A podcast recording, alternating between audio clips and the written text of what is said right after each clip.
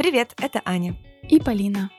В наших головах полно идей и планов, которые хочется осуществить. Но самостоятельно принять решение и сделать первый шаг к переменам бывает сложно. Поэтому мы будем встречаться каждую неделю и договариваться пробовать что-то новое. Ну что, начнем с понедельника. Итак, поговорим о дистанции и близости в отношениях. Сколько откровенности и эмоционального контакта должно быть в паре? Как быть близкими, несмотря на различия в темпераменте? Как совместить разные потребности в личном времени и количестве общения? Почему некоторым людям трудно выдерживать близость? Аня расскажет, как дистанция в отношениях помогла ей встретиться с собой. А Полина расскажет, как она справлялась с тревогой отделенности от партнера. И предложим разные практики, чтобы настроить границы и дистанцию в танце ваших отношений. Ну что, поехали! Привет, Полин. Привет. Я так рада тебя так скоро слышать. Не Да, через две недели, а да. всего через одну. Да, я тоже очень рада. Ура-ура. Ну что, расскажи, пожалуйста, как у тебя впечатление после нашего выпуска с Таней Рыбаковой? Что новенького в ваших отношениях э, с едой? Да, был прошлый выпуск очень интересный. Мы обсудили в итоге-то не только да, питание, а еще вообще в целом вот этот момент выстраивания привычек, как наладить контакт с телом. На этой неделе я как раз старалась чаще спрашивать себя, что сейчас со мной происходит, потому что я часто пропускаю какие-то вещи, типа у меня замерзли ноги, мне бы надо надеть носки. Я поиграла немного с этим правилом про искать воду в еде, тоже интересно. Мгм. Даже если не всегда так выбираешь, но, по крайней мере, уже начинаешь это отмечать, это интересно. Продолжаю замечать какие-то изменения, что мне становится в целом как-то легче в теле. Но это у меня такой будет, думаю, большой долгий процесс. Может быть, время от времени тоже здесь что-нибудь буду об этом говорить. Вот, ну, в общем, да, шаги есть Мгм. вперед. Ну классно. Я знаешь, вот тоже мы с тобой сели перед записью выпуска. Я стала вспоминать э, наш челлендж, что я сделала, и вдруг сказала, что, кажется, я не сделала ничего. А потом вспоминаю, что на практике я стала ужинать салатом традиционно всю неделю. У меня, знаешь, сложилось действительно вот то, о чем Таня говорила, некоторый такой ритуал. Я заходила вечером в магазин, выбирала ингредиенты для салата, очень неторопливо и с каким-то таким, знаешь, вот вниманием готовила, прислушивалась, что бы мне хотелось добавить по вкусу, оливковое масло или какие-то прованские травы или что-то еще, да. Я садилась, да, передо мной была большая достаточно миска с салатом, и я его ела не спеша. Целую неделю, правда, так и получалось, и очень-очень классно. Я искала тоже в этом и эстетику какую-то, знаешь, хотелось какие-то цвета яркие добавить салат, зелень, еще что-то. В общем, получается так, что даже если я не с таким рвением, так, все, я обещала выполнить челлендж нашим слушателям и Полине, срочно все это делаю, а вот мы просто поговорили, фокус сместился, и ты сам не заметил, как почему-то стал больше уделять этому внимание. В этом плане очень классно, конечно. Да. Все, все не налюбуюсь на наш формат. А на этой неделе хочется взять в фокус такую сложную, многослойную, неоднозначную и, как оказалось, по нашей аудитории актуальную тему дистанции и близости в отношениях. Ты знаешь, на самом деле я давно хотела об этом поговорить, и очень классно, что ты ее предложила. Я сначала ее немного испугалась, потому что для меня сейчас это довольно актуальный такой вопрос, А, но в то же время подумала, блин, отличная возможность поговорить о том, что сейчас тебя действительно занимает, и вместе с подругой и с нашими слушателями поразбираться в этом. Вот ты как семейный человек, Расскажи нам, да, который уже много лет в браке находится. Удалось ли вам найти свой рецепт э, счастья вот в этом э, расстоянии или приближении в отношениях? Мгм. Да, у нас в следующем году уже будет э, 10 лет совместной жизни. Ого! Тема для меня интересная. Тоже я к ней подходила с некой тревогой сначала, но ты знаешь, в процессе оказалось, что на самом деле такая интересная штука. И я, знаешь, о чем подумала? Что вот вся эта игра с близостью и дистанцией в паре, они все очень близки, наверное, по своему понятию к танцу. Вот когда Мгм. танцует пара. И вот есть разные танцы, да, классические, там всякие самбы, румбы, бачата, например, да, такой более близкий танец, очень интересный. И вот я, когда готовилась к выпуску, я в итоге стала смотреть на эти танцы. Мне так понравилось, когда ты вроде бы и скоординирован, но при этом у каждого есть пространство для движения, для вдоха. И вообще это все в итоге выглядит очень естественно, как будто бы вот самонастраивается. И, наверное, вот в идеале нам бы хотелось, чтобы это все так и Мгм. самонастраивалось. Но я просто предлагаю вот тоже посмотреть, может быть, я даже оставлю пару любимых видео с такими танцами, потому что, ну так это интересно, такое чувство тепла на самом деле от этого э, визуально происходит. У меня, конечно, тоже было много разных проблем с этим, когда вот мне было там лет 17-18, я очень хотела хотела постоянно быть э, со своим партнером, очень хотела, чтобы он больше проводил времени со мной, расстраивалась, если он выбирал не меня, пыталась, знаешь, подстраивать какие-то случайные встречи, угу. хотя вроде мы были в отношениях, и не нужно было уже это делать, ну просто позвони ты и скажи, что ты хочешь встретиться. Но я уже стеснялась это, этой своей тяги, да, мне как-то казалось, что я вторгаюсь куда-то в личное пространство, и поэтому я так осторожно старалась просто вот где-то околачиваться возле тех мест, где там он мог быть, знаешь. И в отношениях вот с моим мужем тоже были разные периоды. Мне кажется, это же еще вот очень связано, да, со стадиями отношений. На первом этапе логично, когда происходит такое прям вот, ну, почти слияние. Вам кажется, что вы, о боже, у тебя есть мама и папа, у меня тоже, мы так похожи. Ты просто все принимаешь за сходство, и различия как-то немножечко отходят на другой план, бывает. И у нас тоже такой период был, тем более я переехала к мужу. Мне кажется, зона риска тоже для некоторых пар, когда, например, один партнер переезжает к другому, и у него все остается, да, вот в этом человеке, в новом. Какой-то потом прошел период, когда я поняла, что пришла пора как-то, да, немножко отделяться, не быть постоянно такими попугайчиками-неразлучниками. Потом дополнительный пошел виток, когда появился ребенок, когда тоже ты чувствуешь вот эту нехватку личного времени, и в том числе нехватку и совместного времени. И тут вопрос, да, что выбирать, свою потребность или потребность ваших отношений. В общем, это такой вообще вопрос интересный. Ой, очень много здесь всего, конечно. Да, очень много. И я тоже, когда заходила в эту тему, я попыталась найти какой-то исторический социальный сюжет того, как традиционно складывались вот эти вот э, паттерны в поведении да, партнеров э, внутри отношений. Я прочитала, что, например, в XIX веке э, ситуация обстояла так, да, был патриархат, мы все это знаем, и мужчина, глава семьи, я, опять же, говорю на том языке, когда это все было актуально, а у него были три составляющие жизни. Это работа, семья и сообщество мужчин. И любовь и отношения для него были некоторой такой благодетелью его. Считалось, что если ты любишь да, свою супругу, то еще плюс один к твоей карме мужика, в общем, это давало. Вот. А со временем, когда женщины стали вхожи и в рабочее пространство, в социальные какие-то группы мужские, да, в том числе неформальные, и когда внутри семьи женщина стала больше чувствовать своих каких-то прав, получается так, что у мужчины сменился немного фокус э, приоритизации. Если раньше мужчина доказывал свою состоятельность э, достижениями в карьере, в социуме и своей хорошей семейной жизнью, да, с любимой, то теперь понимание мужественности искажается на количество романтических контактов э, с противоположным полом. И, конечно же, когда ты имеешь множество связей одновременно, одну за другой, и при этом у тебя есть жена дома, психика человека не выдерживает такой накал. И мужчина стал несколько эмоционально отдаляться от супруги, потому что тяжело, в общем, все это совмещать в одной. Невозможно быть э, в стопроцентной близости с человеком, в любви, которая включает в себя да, и верность, и преданность, и все остальное, и при этом еще крутить роман с несколькими женщинами или их менять во время этих же отношений. Вот согласись, что у нас есть такое мнение, что мужчинам как будто бы больше нужно вот этой дистанции от женщины, да, любимой. Он больше нуждается в личном пространстве, пространстве, в личном времени. Как будто бы женщина все время с протянутой рукой стоит э, по направлению к мужчине и говорит, а можно мне немножко твоего внимания, времени, тактильности, контакта? На самом деле, как вот выяснилось э, в нашем общении со слушателями, бывает очень по-разному. И, в принципе, женщины в том числе бывают э, очень заинтересованы в сохранении комфортной для себя дистанции, которая может отличаться от потребности мужчины в близости. Да, конечно, отношения вообще меняются со временем, и то, какую ценность мы в них вкладываем чего мы от них ждем в первую очередь. Слушала тоже очень интересный курс, оставлю тоже на него ссылочку. Курс «Близкие отношения» от э, психолога Елены Станковской. Там она тоже интересно очень говорит о том, что сейчас, правда, отношения стали создаваться, в отличие от того, как это было раньше, по экономическим каким-то причинам и прочее, сейчас мы больше их создаем именно ради многогранного межличностного общения. По сути, близость, эмоциональная близость, да, эмоциональный контакт — это основное, чего мы сейчас хотим в этих отношениях. Иногда мы требуем требуем от своего партнера очень большого количества ролей часто, да, мы mm-hmm. хотим, чтобы он был три в одном, там, и подружка, и то, и все, и все, и там и у волосы увлажнял еще.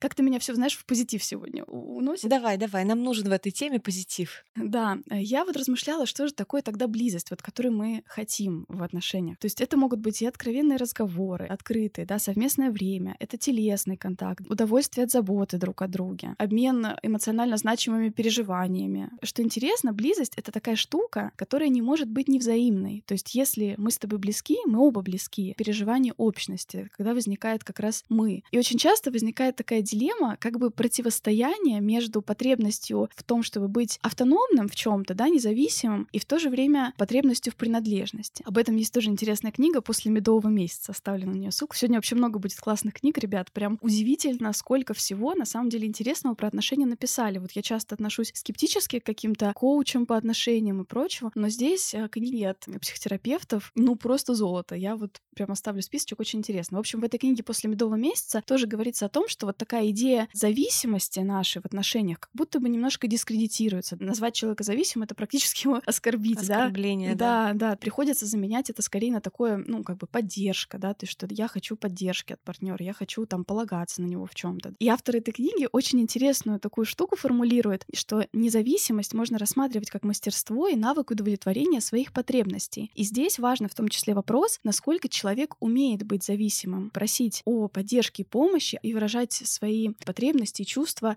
не из оборонительной какой-то позиции. Получается, что это такие вот две потребности у нас реально очень близкие, потребности-близнецы. С одной стороны, мы хотим быть зависимыми, чтобы ощущать безопасность в отношениях, и это нам позволяет быть более самостоятельными в остальном мире. Это правда так. А с другой стороны, когда мы более самостоятельно, лучше умеем взаимодействовать с миром, то мы и внутри наших отношений лучше выражаем наши просьбы, которые связаны с зависимым нашим а, отношением друг к другу. Угу. Мне, конечно, нравится тот позитив, с которым ты сейчас нам все это раскладываешь. Но вот лично у меня эта тема довольно болезненная на самом деле и до сих пор до конца, наверное, не изученная. Несколько лет я была в отношениях, в которых у меня был такой партнер, очень интровертивный. Он привык практически всю свою жизнь полагаться только на самого себя. Этому предшествовал определенный опыт, поэтому, да, он выработал такую систему взаимодействия с миром. Но, тем не менее, осознание, откуда это взялось, оно не очень помогало мне, потому что я-то другой человек, у меня-то много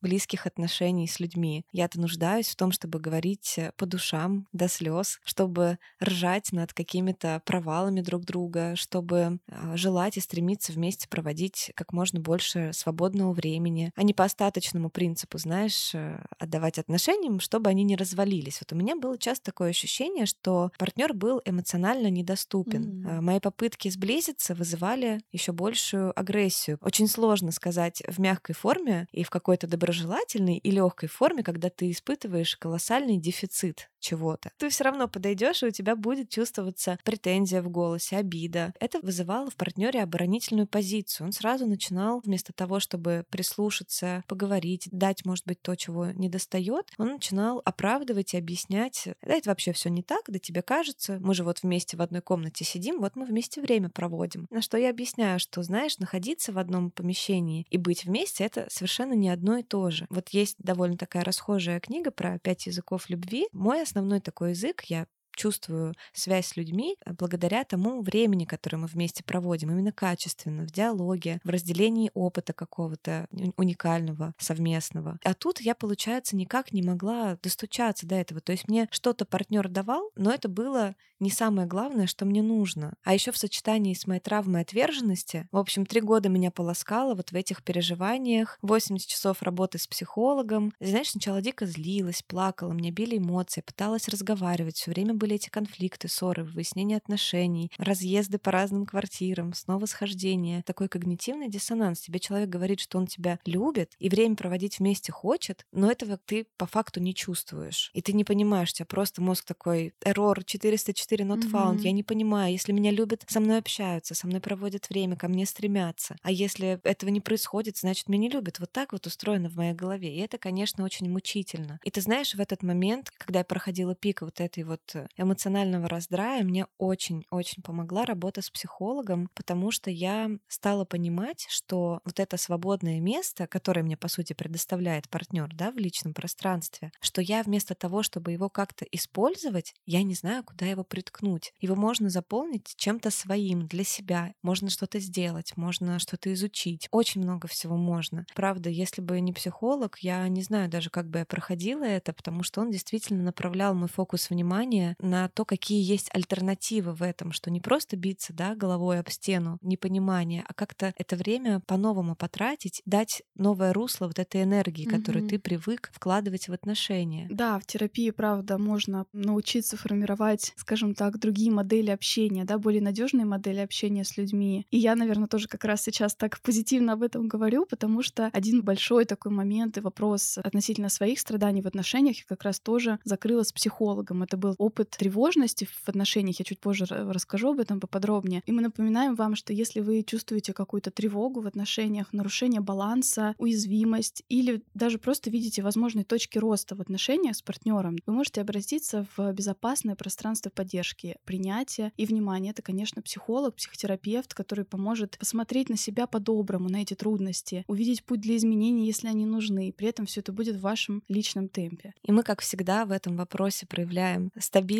и любовь э, к партнерам нашего подкаста. Это сервис онлайн-консультаций с психологом Ясно. Вы можете обратиться в этот сервис и быть уверенным, что все психологи, которые представлены на платформе, квалифицированы, у них очень строгий отбор по образованию, опыту работы, э, обязательные собеседования, они проходят супервизию. Этот сервис очень удобен в таком сложном вопросе, как выбрать психолога. Там такая анкета, которая с гораздо большей долей вероятности порекомендует вам именно подходящего специалиста. И, конечно же, что в наше время очень важно, это удобство, время, которое вы можете сами регулировать. Можно провести сессию с любого устройства, где есть видеосвязь. Да, и еще у Ясно очень простая, понятная ценовая политика. У них единая минимально возможная цена за сессию у любого специалиста на сайте, чтобы терапия была доступна каждому. По нашему промокоду Monday по буквам M O N D A Y вы можете можете еще и получить скидку на первую сессию 20%. Промокод важно ввести при регистрации. Поэтому переходите по ссылке в описании, пробуйте этот способ заботы о себе, работы с собой.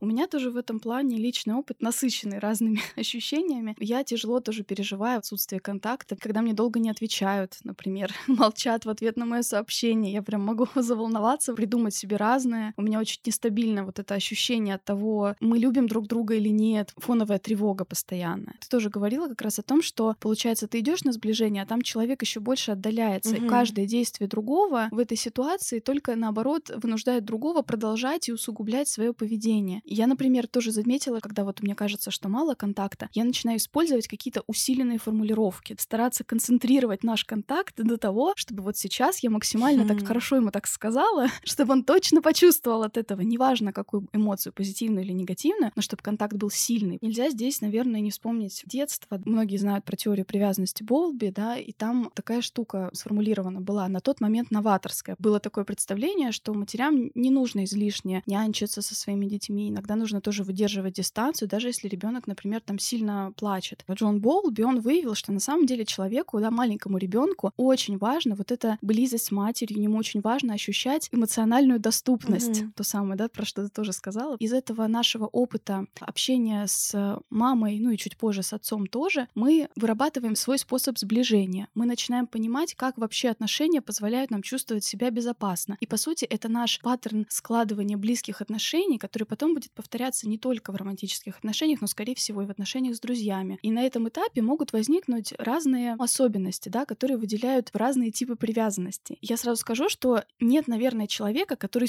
сто процентов относится к определенному типу. Вы лучше, если вы сейчас будете слушать об этом, вы подумайте не какого типа вы, какие бывают у вас, а в какой мере, да, есть проявления из разных типов. С тревожным типом что сложно, что они очень ждут еще одобрения и указания других людей, стремятся не отпустить другого от себя. Им бывает трудно разобраться разбираться в эмоциях, они иногда могут это чувство отделенности, отверженности, одиночества воспринимать как такой единый гнетущий опыт, который никак не получается вообще осмыслить, назвать и проанализировать. И почему это так? Потому что, возможно, это ощущение впервые возникло именно в младенчестве, когда ты вообще осмыслить это не мог. Вот важный момент, что к этим чувствам отнестись, да, тоже с пониманием, что вот эта система оповещения, да, сигнальная такая, что убью, мне чего-то не хватает. Этот накал эмоций, это крик того, что правда, если ты сейчас не придешь, я могу умереть. Вами вот это переживается на самом деле, как правда страх опасности. И еще один интересный момент про людей с тревожными чертами привязанности, тоже то, что они часто привыкают эту тревогу свою в отношениях считать как раз признаком того, что это настоящие какие-то сильные чувства. Меня так к нему тянет, это вот наша любовь такая и прочее, прочее. Если вдруг им встречается партнер, с которым в отношениях все комфортно, более просто, более открыто, и нет этой тревоги, возможно, как раз потому, что у того человека надежный тип привязанности, да, то есть у него вот нет таких паттернов отдаления и сближения. И может казаться тогда, что эти отношения какие-то не настоящие, что-то не то. Я не испытываю такого подъема эмоций, подъема чувств, и значит, это немножко не то, что мне нужно. Другой тип привязанности, который может быть, это избегающая, отвергающая. Там наоборот, да, ребенок, скорее всего, не получал какого-то ответа, отстранился в результате, да, пытаясь вообще подавить эмоции и вот эту привязанность нивелировать со взрослым. Соответственно, и во взрослом возрасте они тоже отказываются от попыток установить контакт. И есть вообще совершенно запутанный такой тип, это тревожно избегающее. Там, скорее всего, дети наблюдали какое-то нестабильное поведение, и поэтому они не могли постоянно привлекать внимание в этом не было успеха, да, в этой стратегии. Полностью закрываться тоже у них не получалось. Поэтому они в итоге во взрослом возрасте эти стратегии вот так бессистемно могут применять, и ты реально путаешься от противоречивых mm-hmm. сигналов, которые поступают от человека. Про это все большая классная книга, вот я сейчас ее порекомендую, тоже нетревожное отношение. Почитайте, если вам э, что-то из этого показалось близко, потому что очень-очень понимающий тон. Я э, многие книги, знаете, прочитываю так по диагонали или выбираю какие-то отдельные главы, которые мне нужны, но здесь хотелось прям прочитать все, потому что огромная волна поддержки, и правда были пути, как с этим работать. Вот что самое важное. Поэтому рекомендую, оставлю угу. в описании. Слушай, классно, да. Еще ты знаешь, э, тоже интересно, что в последнее время мы воспринимаем отношения как некоторый проект, у которого есть результат. Встречаем человека, мы начинаем общаться, сближаться, узнаем друг друга лучше. Потом мы допускаем какой-то момент притирки, да, потом мы съезжаемся для того, чтобы наши отношения стали вот такими, такими. И вот в конце концов они станут идеальными по нашим меркам или по меркам здоровых отношений, которые приняты в обществе. Мне кажется, что порой ожидание достижения этой цели в том числе числе может накладывать какое-то дополнительное напряжение. И, например, какой-то момент, когда эта дистанция увеличивается, э, до этого мы жили душа в душу, мы все обсуждали, мы не могли оторваться друг от друга, мы скучали. И вдруг в какой-то момент мы перестаем вот такую потребность сближения ощущать, да, и это вроде как-то даже взаимно, но ты тревожишься о том, что, а не значит ли это то, что между нами там все пропало, все чувства ушли и что-то пошло не так. Хотя на самом деле это может быть просто объективный период после того, того, как да, этап голода, когда вы не можете насмотреться друг на друга и надышаться друг на друга, mm-hmm. он немножко нивелируется, фокус вашего внимания перераспределяется на другие важные сферы вашей жизни. И это длится какое-то время. То есть это как, знаете, если представить весы, чтобы установилось равновесие, весы сначала, извините, качнулись настолько в одну сторону, потом им, может быть, чуть больше нужно положить грузиков на другую сторону. И мы начинаем паниковать в этом месте и добавляем проблем, возможно. Вместо того, чтобы подождать, подумать, какие еще есть варианты. Например, да, говорить, что слушай, я тебя там так люблю, вот сейчас закончится вот этот проект у меня в работе, и хотелось бы вместе там отправиться куда-нибудь. То есть держать друг друга в курсе того, что у вас происходит, на чем у вас фокус внимания. Вот такие вещи, мне кажется, тоже вот про тревожный тип, да, который все время боится, что его вот-вот разлюбят, вот-вот эта сказка закончится и близость прервется. Мне кажется, вот это важно проговаривать и понимать, что это все меняется, что отношения это путь, вот этот самый танец, о котором ты говорила. На каком-то по дистанция максимально сокращается, на каком-то тебя крутит э, партнер, да, вокруг mm-hmm. себя. Потом вы вместе делаете несколько шагов и расходитесь. То есть это вот так вот, это путь, и он очень вариативный. Вот это пугающее слово, да, непредсказуемость, ты не знаешь, чего ожидать, все меняется. А что, если назвать это вариативностью? Вариативность ведь не должна пугать. Можно вот так сделать, а можно вот так. Я могу на это повлиять, а мой партнер может на это повлиять. Мы можем это обсудить, а можем не обсуждать, и тогда пойдем по другому маршруту. Мне, например, от этой мысли немножко легче становится, что внутри отношений, внутри этого пути существует определенная вариативность, и нет такой заданности, что если вот сейчас так, что теперь всегда будет так? Да, вообще относиться ко многим вещам как к процессу, мы об этом говорили, да, и в прошлом выпуске очень полезно. Я еще такую штуку интересную исследовала с психологом о себе. Вот это мое страдание в период сниженного контакта с кем-то. И у меня такое, правда, бывает не только с партнером, такое бывает с подругами, когда, например, мы общаемся там раз в сто лет э, по делу, да, и вот не хватает этого личного контакта, и я начинаю быстро проваливаться тоже в какие-то переживания о том, что там происходит на том конце, что я все, я больше недостойна любви и внимания этого человека. И мой психолог тогда сказала мне такую интересную фразу, я за нее так зацепилась. То есть вам не очень нравится, когда вы становитесь функцией и другой человек становится для вас функцией. О, да. И ведь правда получается, что в отношениях всегда есть какие-то элементы такие функциональные, бытовые, материальные вещи, психологические, в том числе услуги, которые мы друг другу оказываем. И есть более индивидуализированные компоненты, да, основанные на нашем любопытстве, желании разделить какой-то опыт, внимание, восхищение к человеку и прочем. Когда в отношениях много функционального, в них начинает появляться контроль, осуждение, критика и прочее гораздо больше, чем если у вас больше индивидуальных компонентов инструментов. И я поняла, что для меня это вот прям, да, такой рецепт. Ты чувствуешь, что есть э, больше функций, надо искать больше личного, надо поговорить с человеком о личном, вот сесть и а, порассуждать, что называется, экзистенциальная встреча, что произошла в итоге. Вы хм. начали говорить, например, о детях там и о том, в какую школу их отправлять, а вышли на разговор о ценностях вообще в воспитании, в мире и в жизни. Ты знаешь, вот ты сказала, это экзистенциальная встреча. И на самом деле это действительно может во многом стать э, рецептом от э, любых недопониманий в отношениях. Любой хороший разговор, мне кажется, начинается с тотального понимания, что вы хотите быть вместе.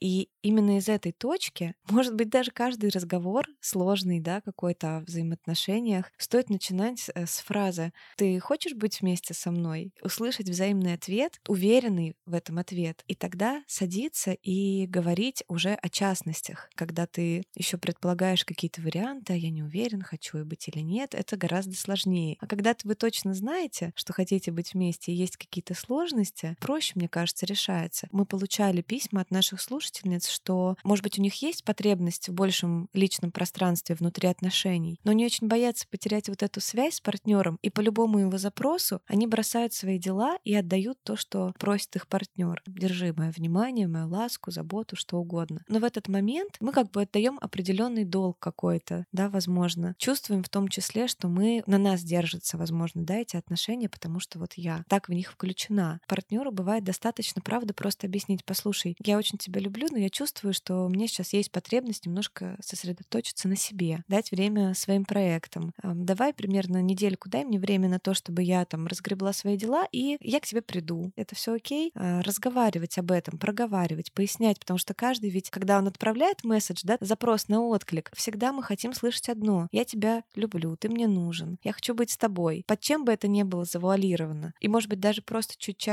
говоря это, подтверждая, да, что есть вот этот контакт, может быть, в том числе это дало бы возможность э, каждому регулировать это расстояние в отношениях безболезненно друг для друга. Вообще, знаешь, мне даже стало казаться, что все это такое чудо общения, которое с нами может произойти в паре. Тоже вот в книге, которую читала, там было про несколько этапов, что мы, во-первых, избирательно внимание свое проявляем к тому, что сделал или не сделал партнер. Мы это избирательно запоминаем и еще и потом предвзято интерпретируем. То есть на всех просто этапах наши отношения под угрозой, да, потому что мы можем, правда, такое там себе придумать, вообразить, не заметить. И опять же, вот то, что ты говоришь, да, про усилия, иногда может только казаться, что это только ты прикладываешь усилия, потому что, конечно, твои усилия для тебя заметнее. Mm-hmm. Тоже такое как раз обнаруживала в ходе каких-то вот разговоров. Я понимала, что мой партнер, оказывается, тоже нуждается в контакте и близости со мной. Когда я вроде всегда такая готовая, открытая, mm-hmm. и, и наоборот только жду, когда же он на меня посмотрит. А на самом деле у него тоже там какая-то есть в этом плане дыра. Еще одну добавлю нотку во все это это про влечение, собственно. Тоже вот такая вещь, которую нам часто хочется именно испытывать в отношениях, чтобы мы удивлялись, восхищались, чтобы нас тянуло друг к другу. Влечение, в принципе, оно и может возникнуть только на небольшом расстоянии. Mm-hmm. Пространстве и время, в которое вы уходите в большой мир, чтобы чем-то напитаться, и потом это привнести в ваши отношения, обсудить, открыться, удивиться, восхититься. И возвращаясь вот к той книге про нетревожные отношения, основные способы, которые помогают работать с этим своим ощущением, да, осознавать эту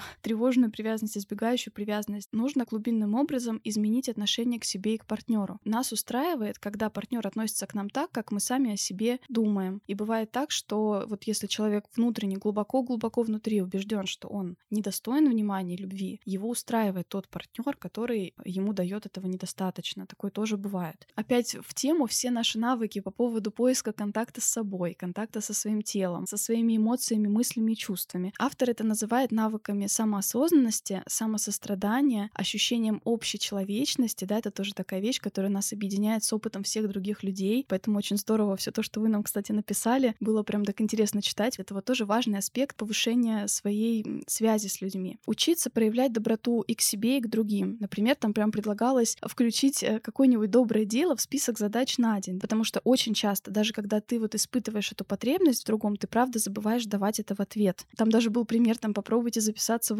волонтеры, да, благотворительность у нас был классный выпуск, можете тоже послушать, вспомнить. Можно начать выстраивать отношения с каким-то другим человеком, надежные отношения, надежной привязанности, например, там с другом, с родителем, с родственником. И вот эту паутину поддержки для себя, да, из других социальных связей тоже нужно создавать. Там очень было много, знаете, вопросов к себе, вспомнить ситуацию, в которой вы почувствовали себя все-таки достойными любви. Он что-то ж такое сделал, не знаю, предложил вместе посмотреть фильм, и вы на это вот откликнулись таким позитивным ощущением. Что вы почувствовали, что вы подумали об этой ситуации? Может быть, вы ее немножко принижаете и забываете, сомневаетесь в его честности, в его мотивах, что он это сделал просто потому, что я уже давно его просила об этом. Оспаривание внутренних диалогов таких очень важно в этой самотерапии. Да. Ты знаешь, чем больше мы об этом говорим, тем больше появляется всяких еще новых подтем. Слушатели затрагивали такую интересную тему, которую хочется буквально предложением одной из слушательниц процитировать, вот как она это правильно сформулировала. Она спрашивает нас, где пролегает граница между счастьем тотальной обнаженной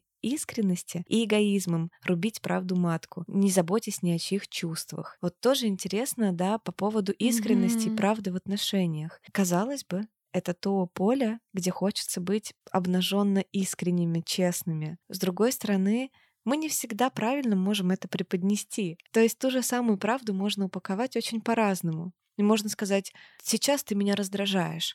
Или сказать, что я чувствую сейчас какое-то раздражение, наверное, мне нужно побыть одной.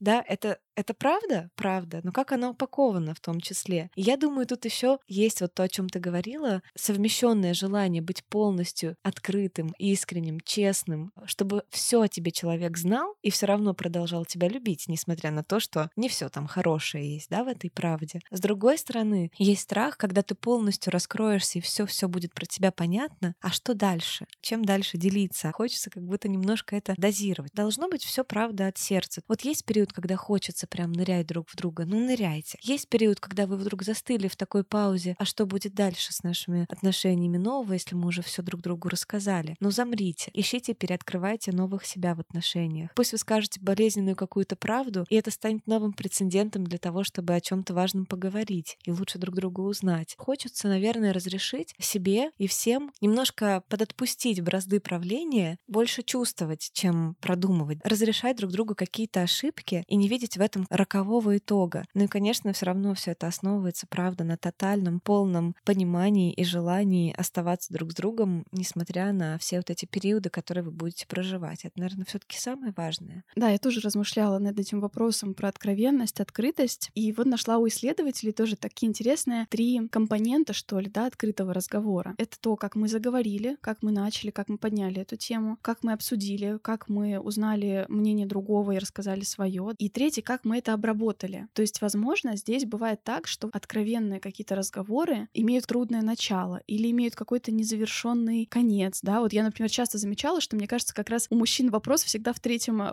моменте, да, а что мне да, с этим сделать, да, как да, мне да. обработать эту информацию, которую ты сообщила. Получается, здесь можно понаблюдать. А когда мне хочется открываться вообще? В какой момент я чувствую потребность открыться? И как я это делаю? Как я заговариваю об этом? Может быть, насколько я конкретно описываю эти вещи? Насколько я вообще даю свое место позиции другого человека в этом вопросе. Еще одна такая интересная штука про интуицию в отношениях, что мы часто делаем предположения, да, о мотивах другого человека. И вот а, исследователь, это, по-моему, ученик Эрика Берна, предлагал деликатно проверять эти предположения вот в таком ключе. Мне показалось, например, да, что тебе было не очень интересно меня слушать. Это так? Что было важно для тебя в том моменте? И что важно, дальше он говорит, близости очень способствует, когда вы искренне подтверждаете интуицию партнера, когда, например, он вам высказал какое-то предположение о вас, и вы ему говорите, да, да, ты прав, да, я подтверждаю, это совпадает. Это очень повышает уровень близости. Представляешь, правда, я что-то подумала, так интересно, правда, насколько часто мы вот этот нюанс можем оставлять без ответа. И вообще вот в этом выстраивании границ, нащупывании, прощупывании этих границ своих пространств очень важно давать ведь и позитивную обратную связь, замечать те вещи, когда тебе все понравилось, Кстати, а не только да. когда тебе чего-то не хватало. Из э, терминологии Берна это поглаживание, да, замечать эти поглаживания, давать их в ответ. Когда ты со мной поговорил сегодня после работы, я чувствовала себя такой счастливой. Когда ты мне позвонил сегодня посреди обеда, я почувствовала, что для тебя важны наши отношения. Мне так это понравилось. Блин, какой кайф. Тебе удалось все-таки заразить меня весельем и какой-то приятной такой ноткой в этой теме. Надо же, удивительно. Да. И здесь же, кстати, есть еще один совет. Если вы как раз боитесь, что вы, например, излишне навязываетесь. Вообще очень простую штуку немножко посчитать. Просто посчитать вот эти поглаживания. Например, человек прислал тебе одно сообщение, ты в ответ пять. Очевидно, что ты немножко переусердствовала в плане вторжения в пространство человека. Иногда это бывает полезно. Я не говорю, что так всегда надо делать и всегда мериться, типа, кто кому сколько дал э, и взял, но иногда вот просто понаблюдать, какую-то, может быть, тенденцию отследить, э, мне кажется, иногда тоже может быть полезно. Угу. И еще кое-что хотелось бы рассказать вам. Я вот э, в свое время очень классно словила правильное ощущение взаимодействия в романтических отношениях. Попробуйте визуализировать то, как выглядите вы, как выглядит ваш партнер, как выглядит ваш контакт. Вот у меня это выглядело так. Окружность, разумеется, что же еще. Я немножко примитивист в плане визуализации. Я, значит, окружность, он окружность. Часто нам кажется, что контакт — это когда один круг наслаивается на другой. Ваши жизни становятся общим полем взаимодействия. Затмение происходит. А на самом деле происходит реально затмение. Идет борьба за то, кто кого затмит. Либо какая-то излишняя такая энергозатратная, знаешь, погружение друг в друга. А я представила себе, когда ты окружность, он окружность, вы приближаетесь, как кольца в Олимпиаде, знаете, начинают немножко друг на друга наслаиваться. И вы знаете, не обязательно быть всегда напополам, наслоенными друг на друга. Иногда наслаиваться немного, а иногда в моменты особенные какие-то, действительно затмевать э, весь мир остальной обществом друг друга. Это окей. Существует вариативность. Ко всему этому нужно отнестись с интересом, с экспериментом, найти какой-то ваш идеальный рецепт наслаивания жизни друг друга. Например, наши слушатели писали, что в их отношениях абсолютно приемлемо, и они кайфуют от такой практики, когда проводят отпуск по отдельности. То есть, видимо, в их жизни настолько много всего вместе переплетено, что этот уникальный опыт э, отпуска порознь позволяет им потом вернуться в эти отношения и понарассказывать друг другу всего и соскучиться. Для них это как глоток свежего воздуха. А для других людей, которым, например, и так недостаточно контакта да, в жизни, и когда еще партнер предлагает разъехаться на отпуск, они такие думают, ты вообще в своем уме, в смысле? И нет тут правильного ответа. Каждый должен приготовить свой коктейль, уникальный рецептуру, да, ими можно поделиться, можно подсмотреть какие-то ингредиенты, можно попробовать чей-то способ. Но классно, что правильно правильного ответа в этом нет. Это дает большое пространство вариантов. Самое важное просто, чтобы вам было комфортно обоим по максимуму в том, какое вы выбираете решение, какой вы выбираете фокус, путь, маршрут. Для этого нужно, конечно, очень много разговаривать и не испытывать от этого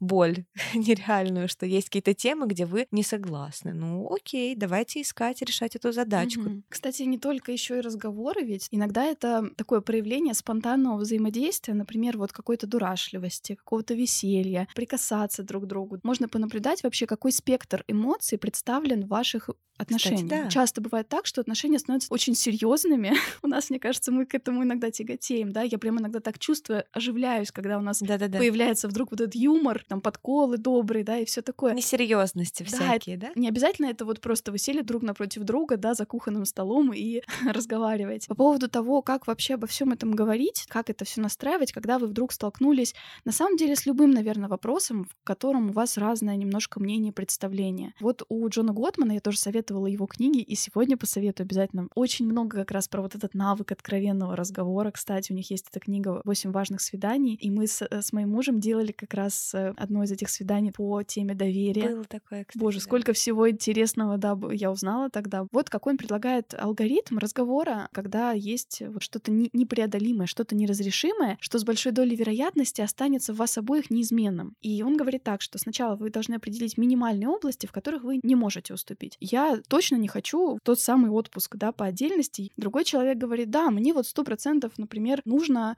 не знаю, час времени после работы наедине с собой. Дальше вы определяете свои области для уступок, то есть где вы можете что-то сделать такое, чтобы все-таки учесть интересы другого. И в конце концов вы придумываете какой-то временный компромисс временный, который учитывает потребности одного, потребности другого, а потом через какое-то время пересматриваете этот план и решаете, эффективен ли он. Мы вот так, кстати, пробовали как раз, э, я рассказывала тоже про расписание на холодильнике, когда у нас мы чувствовали большую спутанность в личном времени и пространстве в семье, в том числе из-за ребенка, из-за большого количества личных дел и проектов. Вот мы повесили расписание, где мы записывали, когда мы что-то вместе делаем, когда кто-то делает что-то сам, и вот наблюдали за тем, как это работает. Угу. Итак, сегодня мы будем предлагать вам челлендж причем челленджи разные. Полина будет предлагать челленджи на сближение, а я буду предлагать челленджи на дистанцию. Итак, что я предлагаю? Выделить 10-минутку в день только про себя и для себя. Если вы чувствуете, что слились с партнером, слились с вашими отношениями, с вашими совместными проектами, начать с 10 минут в день и увеличивать